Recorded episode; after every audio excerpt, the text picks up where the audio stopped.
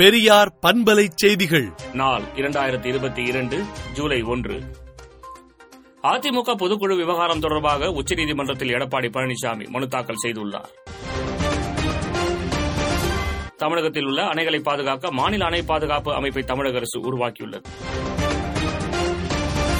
லஞ்ச ஒழிப்புத்துறை வழக்குகளின் விசாரணைக்கு தடை கேட்ட முன்னாள் அமைச்சர் எஸ் பி வேலுமணியின் கோரிக்கையை சென்னை உயர்நீதிமன்றம் மீண்டும் நிராகரித்துள்ளது.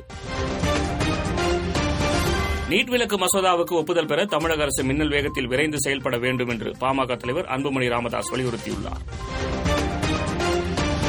கொரோனா பரவல் அதிகரிக்கும் நிலையில் பத்துக்கும் அதிகமானோர் கூடும் இடங்களில் முகக்கவசம் கட்டாயம் அணிய வேண்டும் என அமைச்சர் மா. சுப்பிரமணியன் தெரிவித்துள்ளார்.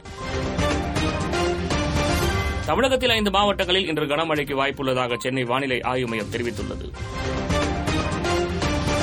கடந்த ஜூன் மாதம் ஜிஎஸ்டி ஒரு லட்சத்து நாற்பத்தி நான்காயிரத்து அறுநூற்று பதினோரு கோடி வசூலாகியுள்ளதாக மத்திய நிதியமைச்சகம் தெரிவித்துள்ளது.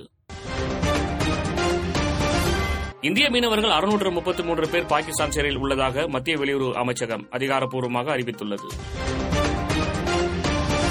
மராட்டியத்தில் வரும் நான்காம் தேதி நம்பிக்கை வாக்கெடுப்பு நடைபெறும் என அறிவிக்கப்பட்டுள்ளது. சீனாவுடன் மீண்டும் இணைந்த பிறகுதான் ஹாங்காங்கிற்கு உண்மையான ஜனநாயகம் தொடங்கியது என சீன அதிபர் ஜி ஜின்பிங் கூறியுள்ளார்.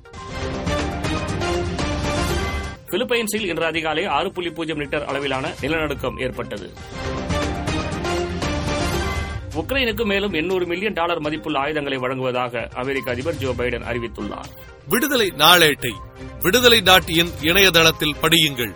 பெரியார் பண்பலை செய்திகளை நாள்தோறும் உங்கள் செல்பேசியிலேயே கேட்பதற்கு எட்டு ஒன்று இரண்டு நான்கு ஒன்று ஐந்து இரண்டு இரண்டு இரண்டு இரண்டு என்ற எண்ணுக்கு பெரியார் எஃப்எம் நியூஸ் என்று வாட்ஸ்அப் மூலம் செய்தி அனுப்புங்கள்.